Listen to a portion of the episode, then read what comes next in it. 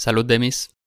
Salut, Alin! Data trecută, când eram doar noi doi, am mai uh, am început o serie despre istoria adventismului, care am spus că am început-o și în spaniolă și credem că merită făcută și în românește. Și acum o să continuăm pe unde am rămas, și anume la William Miller, care este cel mai imediat antecesor al adventismului.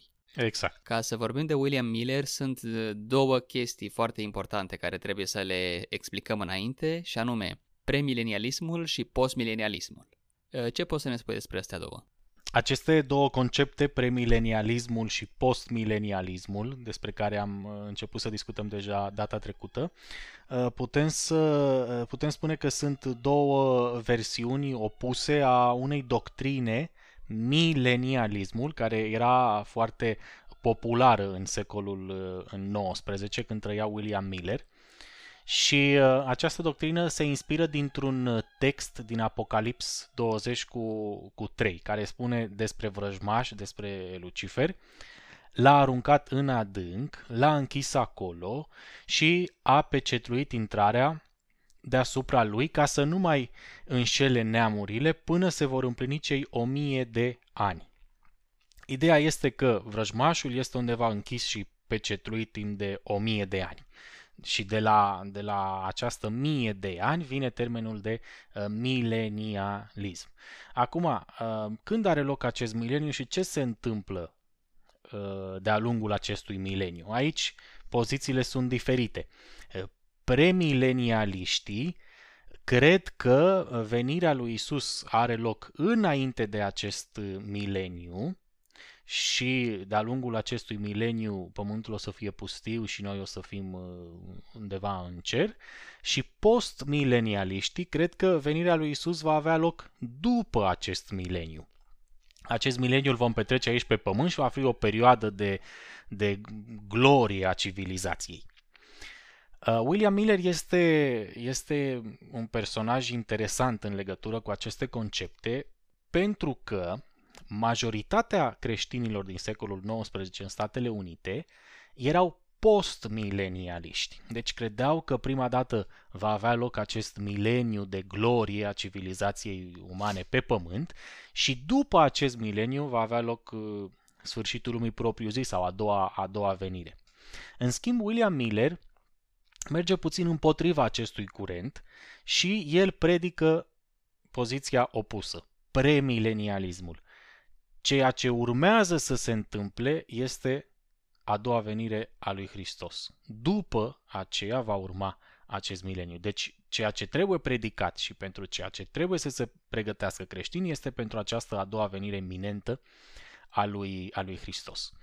Atât uh, mișcarea uh, milenialistă, premilenialistă, postmilenialistă și mișcarea milleristă, a lui Miller în particular, au loc datorită unei mișcări mai, mai largi, unui fenomen social și religios, care se cunoaște ca a doua mare trezire care a avut loc în secolul XIX în Statele Unite, un fel de reîntoarcere la creștinism, la, la valorile religioase, apar noi denominațiuni și uh, denominațiunile tradiționale uh, sunt uh, revitalizate în, uh, în general.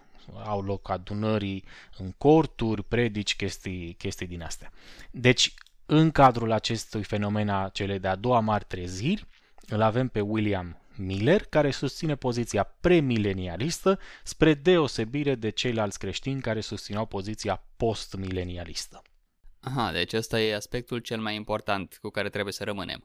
Da. E, cine era acest uh, William Miller, ca să știu un pic de el înainte să vorbim despre ceea ce el a spus? Eu, cele câteva cărți în care am, am citit am, amintindu-se despre el și biografia lui, am observat uh, câteva detalii în general. Uh, faptul că s-a născut într-o familie creștină, a fost educat într-un cămin uh, creștin, sincer să spun nu mi-aduc aminte ce confesiune, dar interesant este că la un moment dat el simpatizează mișcările, mișcarea deistă Am explicat deja în uh, capitolul anterior ce erau deiștii, cine erau deiștii și în ce credeau. Dar după ce are de-a face cu această mișcare deistă, la un moment dat în viața lui se simte foarte atras Uh, dezvoltă un, un mare interes față de, de scriptură și uh, devine un membru respectat într-o comunitate baptistă din, uh, din, Statele, din Statele Unite. Cum îl influențează pe Miller acest, acest trecut atunci când el începe să studieze Biblia și să, să aplice metodele lui de a citi Biblia pentru ca să ajungă la vreo concluzie? Uh, cel mai interesant aspect este influența trecutului deist al lui William Miller, pentru că deiștii căutau să, să aibă o abordare a, a realității și a, a scripturii foarte rațională. Și Miller păstrează în intenția aceasta a deismului atunci când se, se apropie de Sfânta Scriptură și încearcă să, să o aplice Bibliei, să studieze Biblia printr-o metodă cât mai, cât mai rațională posibil. Însă, spre deosebire de deiști care îndrăzneau să, să pună rațiunea mai presus de text și nu, nu acceptau să-și supună rațiunea textului și uh, îndrăzneau să, să elimine din text acele părți care nu li, se, nu li se păreau raționale sau demne de luat în considerare și rămâneau doar cu ceea ce pentru ei uh, era rațional și relevant, Miller, spre deosebire de ei, crede că toată scriptura trebuie luată în considerare. Și el caută să dezvolte o metodă cât mai rațională posibil, pe care să o aplice întregului text și folosind această metodă să obțină din text mesajul textului, adevărul care uh, uh, există în, uh, în textul biblic. Despre această metodă pe care Miller încearcă să o aplice, aș vrea să citesc un, câteva rânduri din cartea pe care deja am amintit-o și data trecută, în căutarea identității de George Knight, Uh, Miller ar, ar fi spus sau ar fi scris așa. Am început cu Geneza și am citit fiecare verset, fără să trec mai departe, până când semnificația acelor pasaje mi se descoperea în așa măsură încât să nu-mi rămână nicio nedumerire legată de misticism sau de vreo contradicție. Ori de câte ori găseam vreun lucru neclar, practica mea era să-l compar cu toate pasajele colaterale și cu ajutorul lui Cruden, analizam, deci asta este o concordanță, analizam toate textele scripturii în care se găsea vreunul dintre cuvintele semnificative conținute în pasajul neclar. Apoi, lăsând ca fiecare cuvânt să-și aducă propria contribuție în cadrul subiectului acelui text, dacă înțelegerea mea cu privire la el se armoniza cu orice alt pasaj colateral din Biblie, el înceta să mai reprezinte o dificultate pentru mine. Aici găsim uh, câteva elemente uh, importante care um, caracterizează această metodă de studiu a lui William Miller. În primul rând, toată scriptura este necesară, așa cum uh, am spus deja. În al doilea rând, Dumnezeu vrea să le descopere voința sa celor care studiază cu stăruință cuvântul. Deci, este un fel de, de premiză.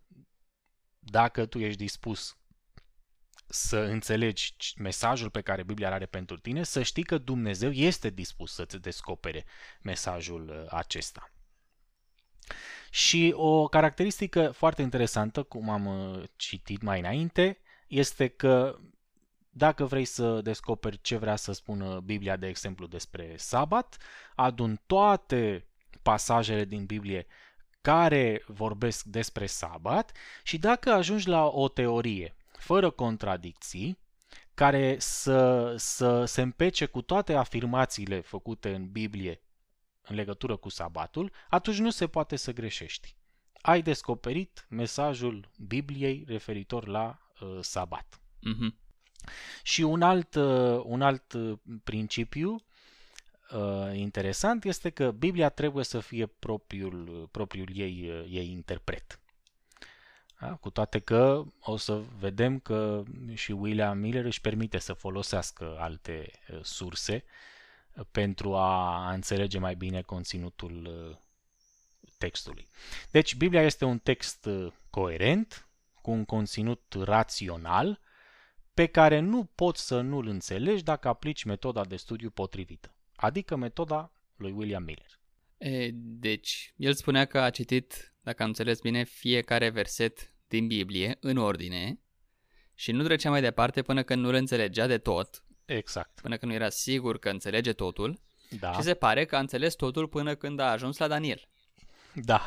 și vine pentru el. Acum, din câte știm, marea lui contribuție da. A fost tocmai acea interpretare pe care el a dat-o unor pasaje din Daniel, profețiilor din Daniel. Care e interpretarea asta și care sunt pasajele cele mai importante din această interpretare? Deci, Daniel este o carte fascinantă. Cred că toți cei care am citit-o coincidem în privința asta, dar nu este un text ușor de înțeles. Și nici pentru Miller nu a fost ușor să-l, să-l înțeleagă.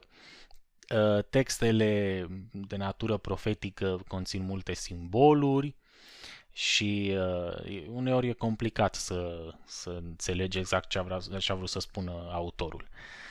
Dar uh, Miller insistă să aplice și cărții lui Daniel aceeași metodă. Deci luăm toate textele din Biblie care se referă la o idee anume și vedem ce, ce ne spune toată Biblia despre, despre subiectul respectiv. Uh, un alt lucru pe care trebuie să-l avem în vedere este că William Miller este adeptul unei tradiții vechi de interpretare profetică în creștinism și anume istoricismul. Uh, aceste texte profetice care sunt greu de interpretat, așa cum am spus, uh, pot fi interpretate în mai multe feluri sau conform mai multor, nu știu cum să spun, metode de interpretare. Sunt patru clasice cel puțin, una dintre ele, una dintre ele este aceasta a istoricismului, care pretinde că profețiile din Biblie se împlinesc de-a lungul istoriei, începând cu momentul în care profetul a profetizat până la uh, sfârșitul lumii. Deci găsim în Biblie profeții care se împlinesc în diferite momente de-a lungul întregii istorii a omenirii până la uh, sfârșit. Celelalte două celelalte alternative, dacă nu mă înșel, erau preterismul, care credea că da. toate profețiile se împlinesc cam în timpul profetului sau la puțin timp după aceea. Exact. Și e, futurismul, care spune că totul se, toate profețiile se referă la un viitor îndepărtat, e, cu puțin timp înainte de sfârșitul lumii, nu? Da, sunt patru, ar mai fi și idealismul. Idealismul susține că oarecum găsim așa niște simboluri generice care ne transmit niște idei care pot fi aplicabile oricând, în orice moment, ca să ne încurajeze și să ne, să ne aducă speranță. Dar nu putem spune că textul se referă la ceva concret, anume, din, un moment anume din, din istorie. Mm-hmm. În fine, sunt multe de spus în privința acestor metode. Important este să știm că există mai multe și una dintre ele este istoricismul și este cea pe care Miller uh, o folosește. Versetul cheie, versetul uh, care îl face pe Miller să devină cunoscut, este Daniel 8 cu 14. În acest verset ni se spune și el mi-a zis, până vor trece 2300 de seri și dimineți, apoi Sfântul Locaș va fi curățit. În fine, afirmația aceasta are loc Uh, într-un uh, contextul unei, unei viziuni mai lungi, pe care probabil majoritatea dintre cei care ne ascultă o cunosc foarte bine. Și uh, se ridică acum uh, câteva semne de întrebare. Ce sunt aceste 2300 de seri și dimineți? ce este acel sfânt locaș care va fi curățit și uh, în ce moment al, al istoriei se va întâmpla lucrul acesta. Este interesant că în același capitol, în capitolul 8, ni se mai spune că îngerul îi spune lui Daniel, apoi mi-a zis, iată îți arăt ce se va întâmpla la vremea de apoi a mâniei, căci vedenia aceasta este cu privire la vremea sfârșitului. Iar vedenia cu sările și diminețile de care a fost vorba este adevărată, tu pecetluiește vedenia aceasta, căci este cu privire la niște vremuri îndepărtate.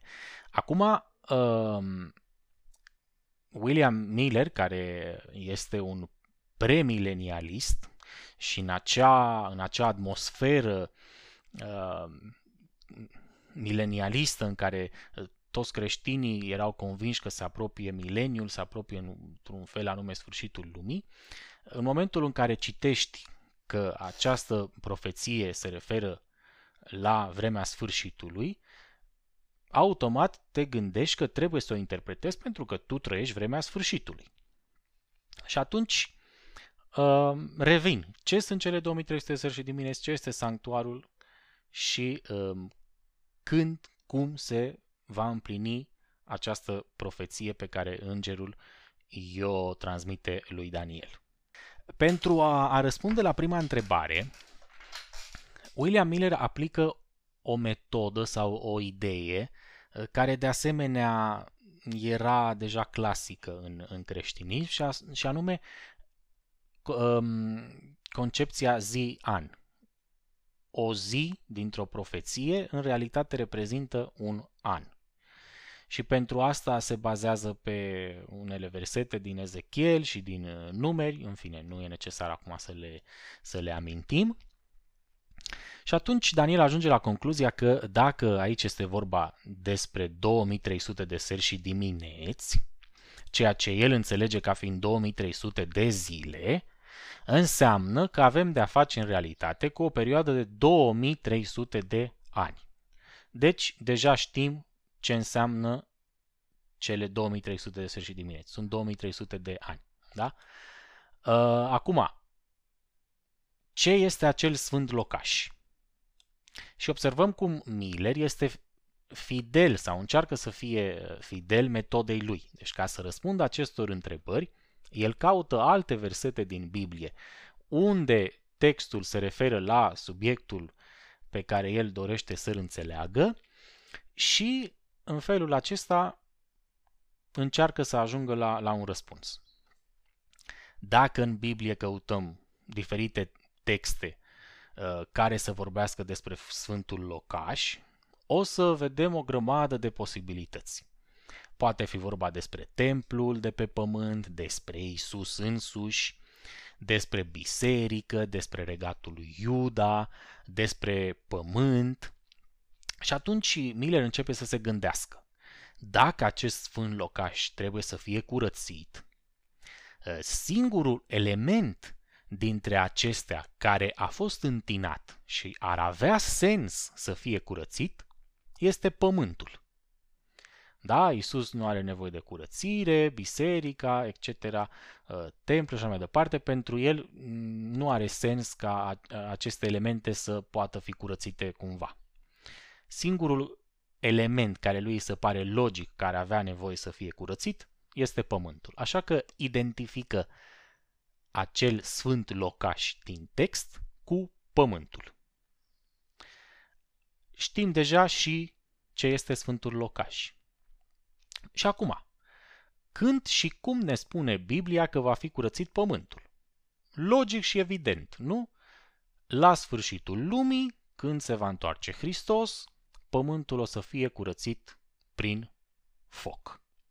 Așa că pentru Miller, după ce aplică metoda, metoda lui de a compara un text cu mai multe texte din Biblie unde uh, există, unde se uh, referă la, la același subiect, uh, ajunge la concluzia că Daniel 8 cu 14 spune următoarele. Peste 2300 de ani, pământul va fi curățit odată cu revenirea lui Isus. Ăsta este mesajul pe care William Miller îl extrage din acest pasaj din cartea lui Daniel. Deci, deci William Miller crede în momentul ăsta că a descoperit un timp, deci o indicație a timpului când Isus va veni din nou. Corect? Exact. Și dacă am înțeles uh, bine, sunt 2300 de ani. Da. Dar nu știe de când. Adică 2300 de ani de unde și până unde. Că dacă nu știi când încep, nu știi când se termină. Exact, avem o perioadă de timp, dar nu ne spune nimic. Avem nevoie de un punct de plecare. Ă, începând cu ce dată, cu ce an înnumărăm acești 2300 de ani ca să știm până unde ne duc și atunci putem fi siguri că atunci va avea loc ă, sfârșitul Pământului. Continuă aplicând, aplicând metoda lui, lui William Miller. În următorul capitol din Daniel, în capitolul 9, găsim următoarele versete. 70 de săptămâni au fost hotărâte asupra poporului tău și asupra cetății tale celei sfinte, până la încetarea fără de legilor, până la ispășirea păcatelor, până la ispășirea nelegiuirii, până la aducerea neprihănirii veșnice, până la pecetluirea vedeniei și prorociei și până la ungerea Sfântului Locaș.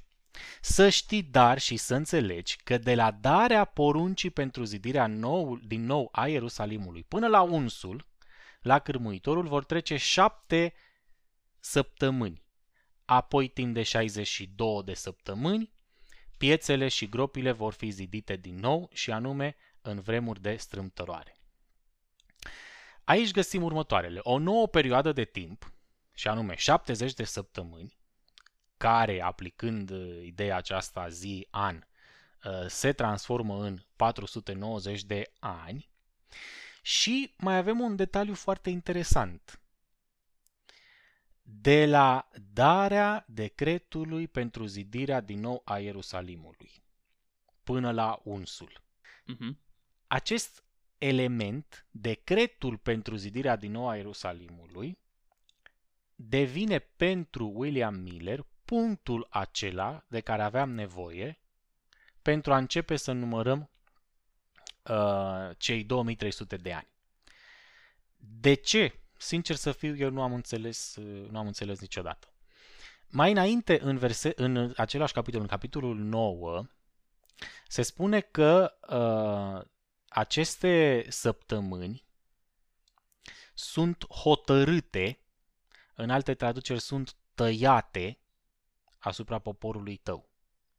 Și William Miller înțelege, insist, eu nu am înțeles niciodată de ce, poate nu am cunoștințe suficiente, că aceste 400, acești 490 de ani sau 70 de săptămâni sunt hotărâte sau tăiate din acea perioadă de timp de 2300 de ani din capitolul 8. Și de asemenea, William Miller, iarăși eu nu am înțeles niciodată. De ce? Ajunge la concluzia că atât cei 490 de ani cât și cei 2300 de ani încep în același timp. Deci, ambele perioade încep în același punct. La un moment dat trec cei 490 de ani, care ar fi o, o, o primă perioadă, și continuăm de la 490 de ani cu numărătoarea până ajungem la 2300 eh, de, de ani. Repet, eu nu am înțeles niciodată de ce face această conexiune și cum vede el atât de evidentă această, această legătură. Deci, într-adevăr, textul ne vorbește despre o perioadă de 2300 de ceva, care el înțelege zile și după aceea ani, și capitolul 9 ne vorbește despre 400 sau 70 de săptămâni care Bun, puteți să înțelegem că sunt 490 de ani și aceștia încep cu decretul de uh, zidire din nou a Ierusalimului. Dar uh, faptul că ambele perioade în ace- uh, încep în același timp și că o perioadă face cumva parte din cealaltă e un lucru pe care eu nu îl văd explicit în, în text. Acum, singurul lucru care ne mai rămâne de făcut este să știm când a avut loc darea acest, acestei porunci, acestui decret pentru zidirea din nou a Ierusalimului. Și dacă uh, căutăm în câteva surse istorice, uh, vom vedea că această poruncă sau acest decret a fost dat în anul 457. Aici din nou există Înainte polemică. de Hristos. Înainte de Hristos, da, evident. Există și aici polemică pentru că sunt mai mulți ani care ar putea să, în fine, să, să coincidă cu, cu ceva care ar fi considerat o poruncă sau un decret pentru întoarcerea înapoi la Ierusalim, pentru întoarcerea înapoi în, în Iuda, pentru rezidire, etc. În fine, el rămâne cu, cu, această, cu acest an, 457. Aici, din nou, istoria este complexă pentru că dacă pornim de la anul acesta 457 și numărăm acei 490 de ani, ajungem cumva la uh, evenimentele cele mai importante din viața lui, lui Isus.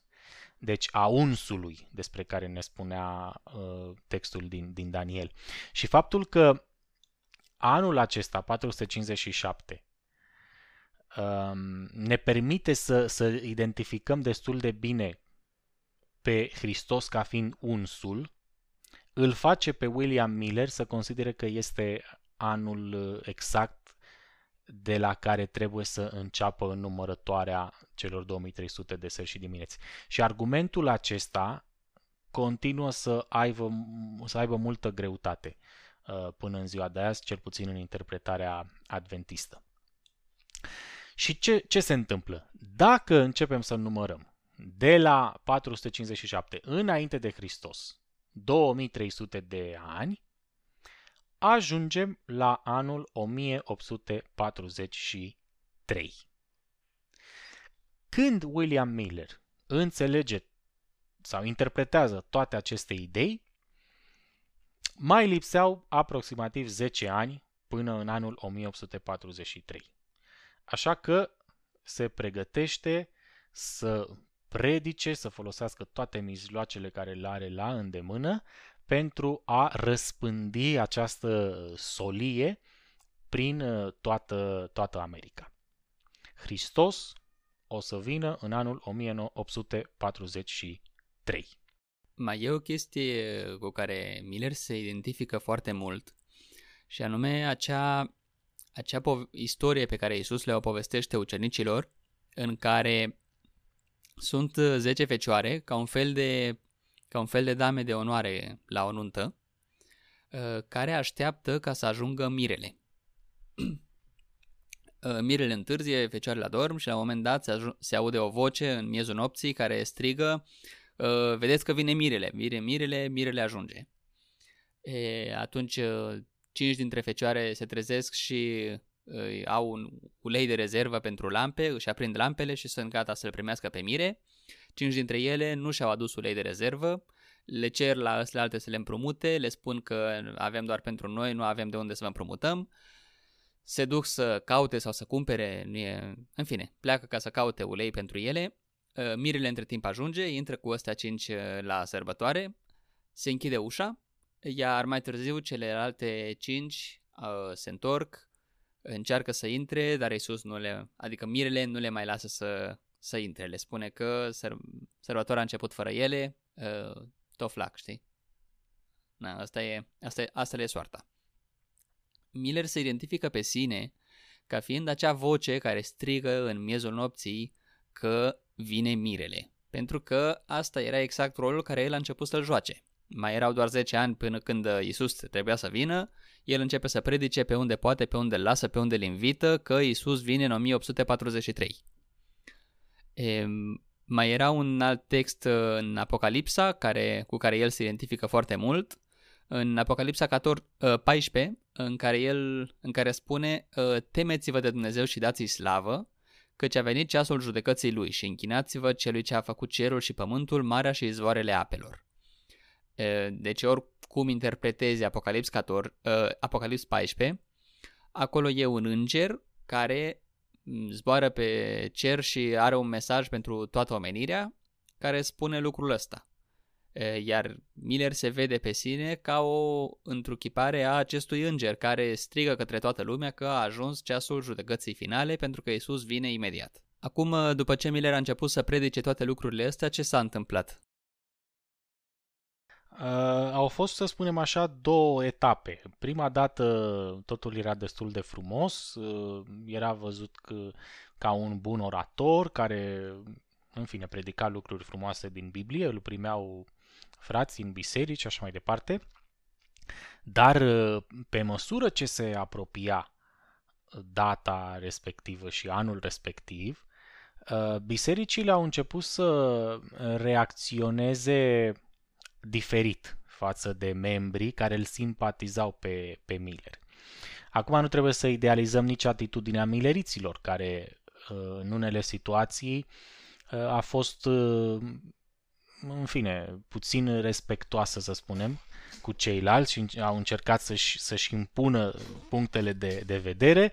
Uh, rezultatul a fost că simpatizanții lui Mirel au fost excluși din bisericile tradiționale din Statele Unite, care nu acceptau nici premilenialismul, nici această interpretare uh, profetică a lui William Miller. Și aici are loc o un, un episod interesant și foarte relevant în istoria adventismului. Tu aminteai mai înainte de Apocalips 14, care este unul dintre textele de căpătâi a, a ideologiei adventiste, pentru că aici găsim uh, foarte bine cunoscuta solie a celor trei, a celor trei îngeri. Uh, primul înger vorbește despre acel Dumnezeu care a făcut cerul și pământul și a cărei judecată a sosit, a venit ceasul judecății lui, bineînțeles uh, era foarte simplu să vezi legătura între mesajul lui Miller care predica eminența sfârșitului lumii și a judecății și acest înger. Uh, ei predică faptul că a venit ceasul judecății, a venit ceasul sfârșitului lumii, deci ei sunt acest înger din Apocalips. Următorul înger spune că a căzut, a căzut Babilonul, cetatea cea mare, care a adăpat toate neamurile din vinul mâniei curviei ei. Și Dumnezeu își invită poporul să iasă din mijlocul uh, acestui Babilon. Acum, cine este acest Babilon? Pentru protestanți, în, în gândirea, în ideologia tradițional protestantă, întotdeauna Babilonul a fost identificat cu biserica catolică. Dar acum se întâmplă ceva interesant. Un, unul dintre liderii cei mai de seamă a mișcării milerite, care se numea Charles Fitch, la un moment dat ține o predică în care identifică Babilonul nu doar cu catolicii, așa cum fusese până atunci în gândirea protestantă, ci și cu ceilalți protestanți care refuzau mesajul lui Miller și care îi deduseră pe ei afară din bisericile în care fuseseră membri. Deci Babilonul este atât biserica catolică, cât și bisericile protestante tradiționale care refuză mesajul lui Miller și noi, mileriții, cei care am înțeles profeția, am înțeles că Hristos revine curând și ne pregătim pentru a doua venire a lui Hristos, suntem poporul lui Dumnezeu și Dumnezeu ne invită să ieșim din mijlocul lor. Și cum o să vedem uh, mai, mai târziu, ideea aceasta rămâne în, uh, în gândirea adventistă și va avea o, un impact important de-a lungul istoriei ideologiei adventiste. Deci identificarea Babilonului nu doar cu Biserica Catolică, ci și cu ceilalți uh, protestanți care au refuzat mesajul lui Miller. Acum poate facem spoiler uh, unora, dar bine, ați avut 150 de ani ca să vă puneți la zi cu istoria. Rezultă că în 1843 Isus nu a venit. Da.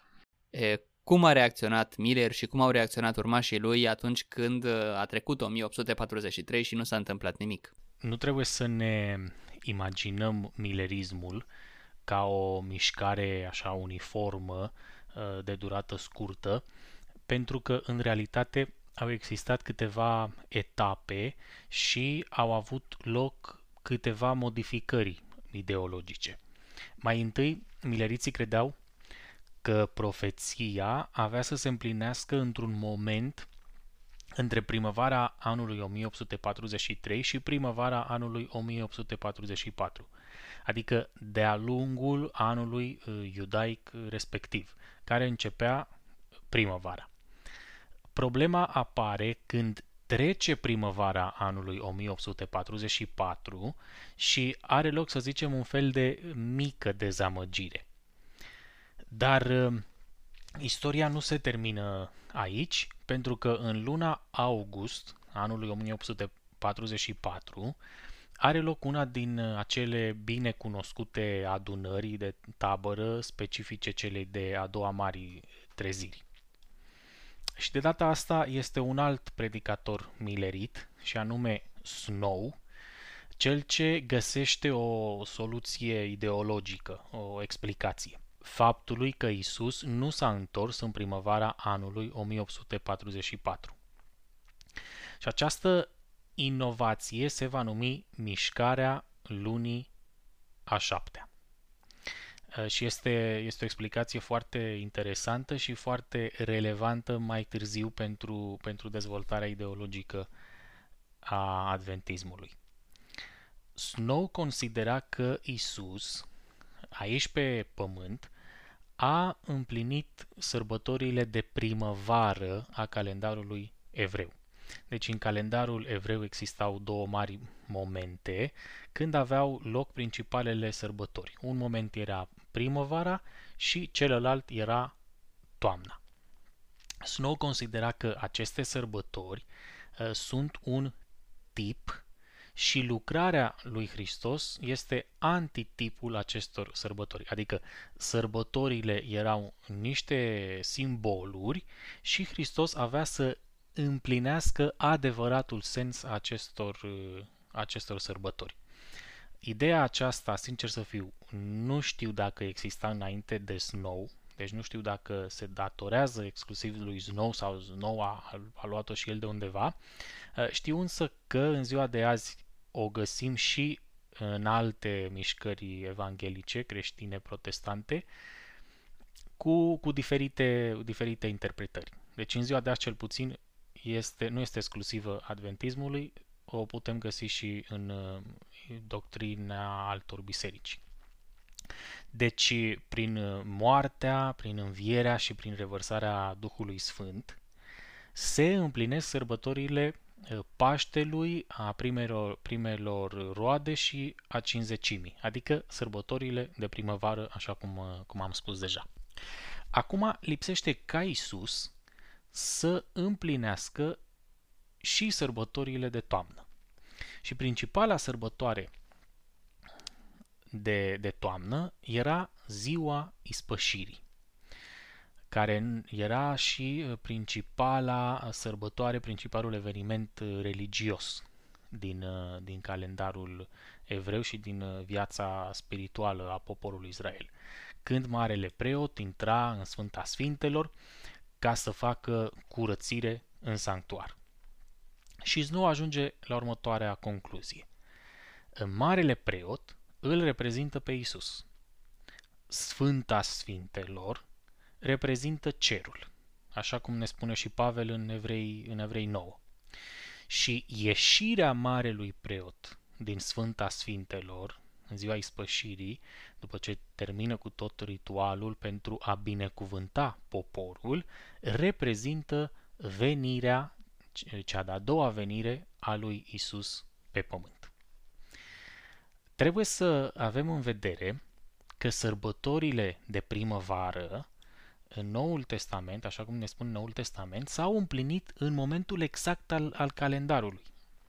Să ne amintim că Isus moare de Paște, Duhul Sfânt se, se revarsă cu ocazia cinzecimii, deci așa trebuia să se întâmple și cu a doua venire, care trebuia să coincidă cu uh, ziua ispășirii, corespunzătoare anului profetic sau anului profetizat în Daniel 8 cu 14. Acum, singurul lucru care ne mai rămâne de făcut este să aflăm uh, care este data acestei sărbători în anul respectiv, adică în 1844. Și conform calendarului Carait, Caraiții fiind o, o ramură a iudaismului modern, ziua ispășirii avea să aibă loc în anul 1844 pe 22 octombrie. Deci ne aflăm în august 1844 și mileriții recapătă astfel speranța și continuă să aștepte până în octombrie. Dar, evident, nici în octombrie nu se întâmplă nimic și acum, da, are loc marea dezamăgire. Da, a fost în timpul verii, când uh, tot studiind și bătându-și capul cu ce s-a întâmplat, ce se întâmplă, au ajuns la concluzia aceasta a lunii a șaptea, 22 octombrie. Uh, a trecut 22 octombrie, uh, toată lumea aceasta, toți urmașii lui Miller, și vânduseră toate proprietățile ca să bage bani în campanii de evangelizare, în a imprima pamflete și cărți și reviste pentru ca să facă reclama acestei idei, pentru ca să spună tuturor că Isus vine în 1844, au lăsat, cei care erau agricultori au lăsat câmpurile neplantate, dar a trecut a, momentul acela și nu s-a întâmplat absolut nimic. E, ce a rămas în Biserica Adventistă care va ieși mai târziu din, această, din această mișcare, ce a rămas din, din învățăturile lui Miller? A rămas oarecum metoda lui, lui William Miller de studiu a Bibliei, care continuă bucurându-se de multă apreciere până în ziua de azi în adventism, acele premize uh, că Biblia se, se explică, se interpretează pe ea însăși, că oricine poate să înțeleagă mesajul fundamental, că trebuie luată în considerare în întregime, că trebuie să comparate textele între ele și așa mai departe. Uh, un alt mhm. element foarte important este întrebuințarea metodei istoriciste de interpretare a profeției. În momentul de față, Biserica Adventistă este uh, singura biserică creștină, dacă nu luăm în considerare martorii lui Jehova, care a rămâne fidelă acestei metode de interpretare, istoricismului, și în mare parte adventismul care are o, o, o interpretare foarte bogată și complexă a profețiilor din Daniel și Apocalipsa, își întemeiază toată această interpretare pe ceea ce am explicat uh, acum, uh, pe aceste concluzii ale lui William uh, Miller. Deci, uh, elementele fundamentale care rămân în ideologia adventistă, eu aș spune că sunt trei. Ideea de ispășire, ideea de judecată și ideea de ieșire din Babilon, care, cum vom, vom vedea în viitor, uh, sunt, uh, sunt trei idei fundamentale în ideologia adventistă. Bine, până acum am uh, prezentat cât mai obiectiv posibil e, ceea ce s-a întâmplat și ordinea în care s-a întâmplat. Acum hai să vorbim un pic uh, mai subiectiv, să ne dăm și noi cu părerea noastră personală. E, unde crezi tu că a greșit Miller sau ce s-a întâmplat de Miller a dat o bară cu 1844? Uh, ar fi foarte multe lucruri de, de spus și, și bineînțeles multe de învățat și de cunoscut. Uh, eu din câte știu și din câte am, am citit, um, din, din punctul meu de vedere, cred că premizele de la care William Miller pornește, în primul rând, sunt, sunt greșite. Biblia este un text foarte complex. Deci nu este, nu este un text așa, așa simplu pe care chiar oricine să îl poată înțelege, care să se explice singur și așa mai departe. Și uh, oricât te-ai strădui să, să găsești explicația unui text în alte texte, e subiectiv faptul că, că până la urmă ai găsit uh, adevărul.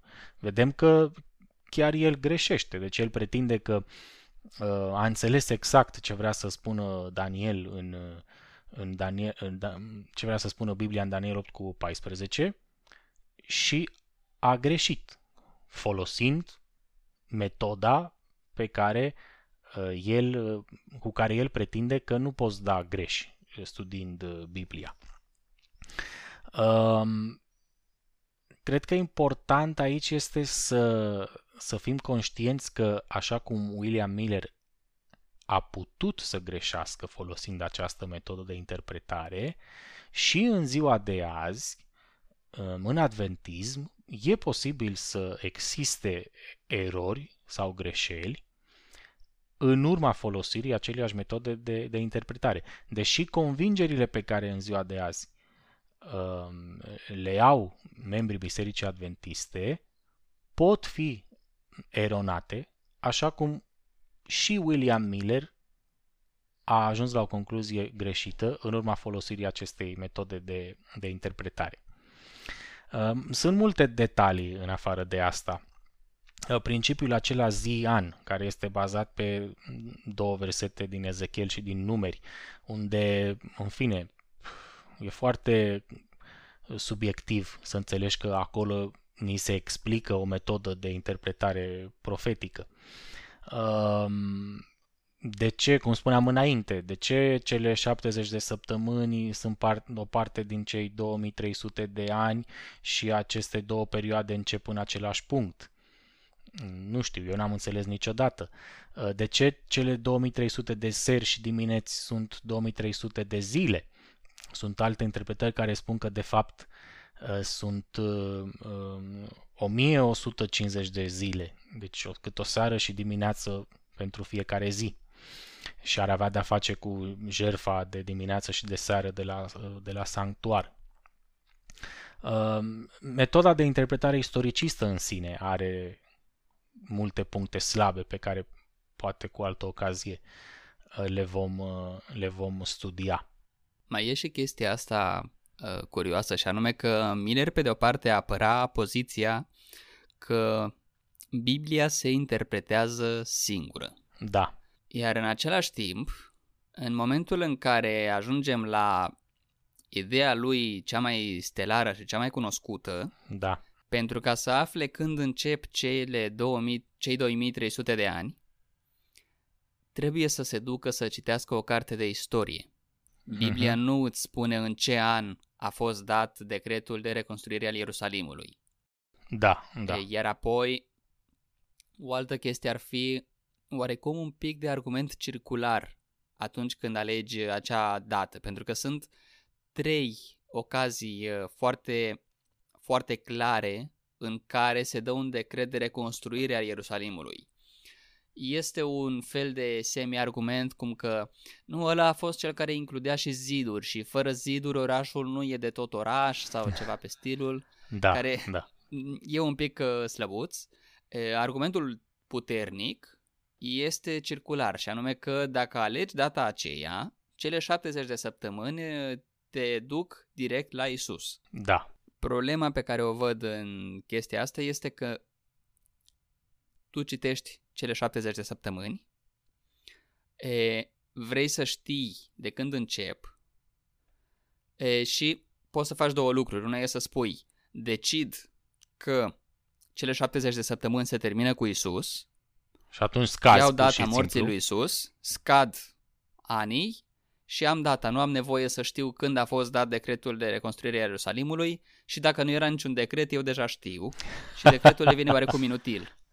Sau mă duc să văd care e decretul dat și în momentul în care tu alegi dintre mai multe date cea care îți convine pentru că coincide cu concluzia, ai făcut același lucru, ai ignorat care ar fi fost sau nu decretul, era indiferent dacă ăla e decretul pe care îl avea în minte Daniel sau nu. Ce era important era să încaseze anii cu Isus. Cu și Isus, da. oarecum ai folosit ca și sursă ceva care era parte din concluzie, ca o, da, da, ca da, o primiză da, da. a argumentului. Ceea ce nu e, da. nu e bine.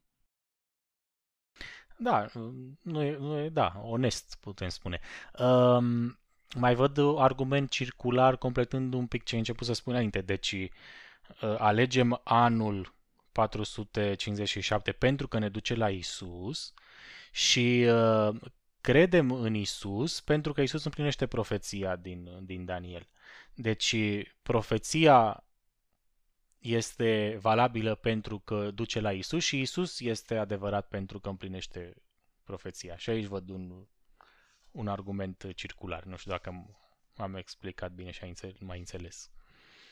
Da, adică e, profeția este în același timp și sursă de informație, dar și concluzie a propriei surse. E, e un argument circular, da.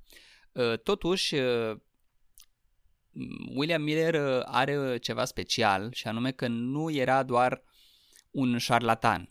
De-a lungul istoriei au fost o mulțime de șarlatani da. care anunțau sfârșitul lumii. Mai recent au fost și în peisajul adventist românesc unii ca ăsta Ioan Pană sau Pană. cum îl chema da, știu, care Park. anunța da, se poate. Uh, nu mai știu ce an a anunțat. 2020, 2018, 2017, când o fi fost. E, au mai fost niște chestii Acum recent, cu anul oricum. 2000. Da, țin minte că mai erau unii cu anul 2000 care strigau chestii în stânga și în dreapta. Erau zvonuri de tot felul. E, și de-a lungul istoriei întotdeauna au fost și foarte mulți au scos profit pe, pe treaba asta. Mai e prin lumea ispanică ăsta David Gates, care din când în când mai anunță câte o criză mondială care pe urmă nu ajunge e, și aștept, ăla da, așteaptă destul de multe donații. În fine, sunt multe personaje așa care pare că scot un pic de profit pe treaba asta. Dar se pare că William Miller nu era dintre aceștia. El, dacă, dacă a greșit cu ceva, el s-a înșelat pe sine însuși cu toată treaba asta. E, și Proba definitivă, cel puțin pentru mine, că cineva nu e un șarlatan, e faptul că după ce timp de peste 10 ani sau 10 ani cât o fi fost, în care era invitat peste tot, îl urma o mulțime de oameni și îl credeau în momentul în care el le explica Biblia, după acei 10 ani, el nu a terminat prin a fi cineva bogat a terminat și-a terminat viața undeva la retras la o fermă, într-o viață simplă, fără niciun fel de lux. El nu s-a făcut bogat pe treaba asta. Ceea ce arată că el cu adevărat credea în lucrurile pe care le predica, ceea ce este de apreciat. Putem foarte bine să apreciem personajul, să apreciem lucrarea pe care el a făcut-o și e, pasiunea pe care, cu care el a predicat mesajul în care credea, fără ca să fie nevoie neapărat să acceptăm și greșelile lui.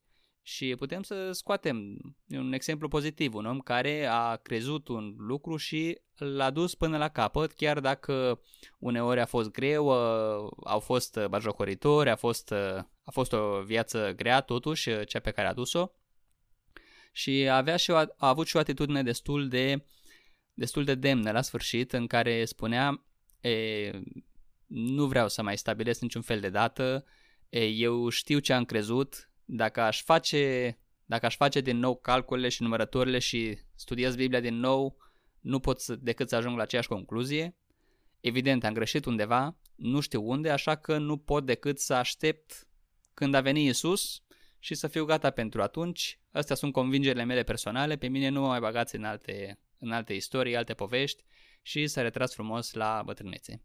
Și din cauza asta nu a devenit adventist. El niciodată nu a fost, nu a fost adventist. Pur și simplu și-a asumat uh, greșeala și a încetat să mai uh, reinterpreteze poziția unde a recunoscut că pur și simplu a, a greșit.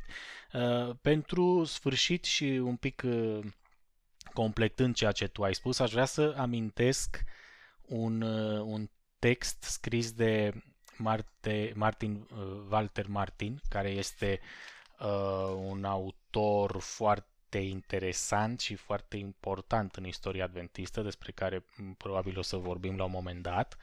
Într-o, într-o carte a lui despre istoria adventistă, uh, spune următoarele, ca o concluzie despre William Miller.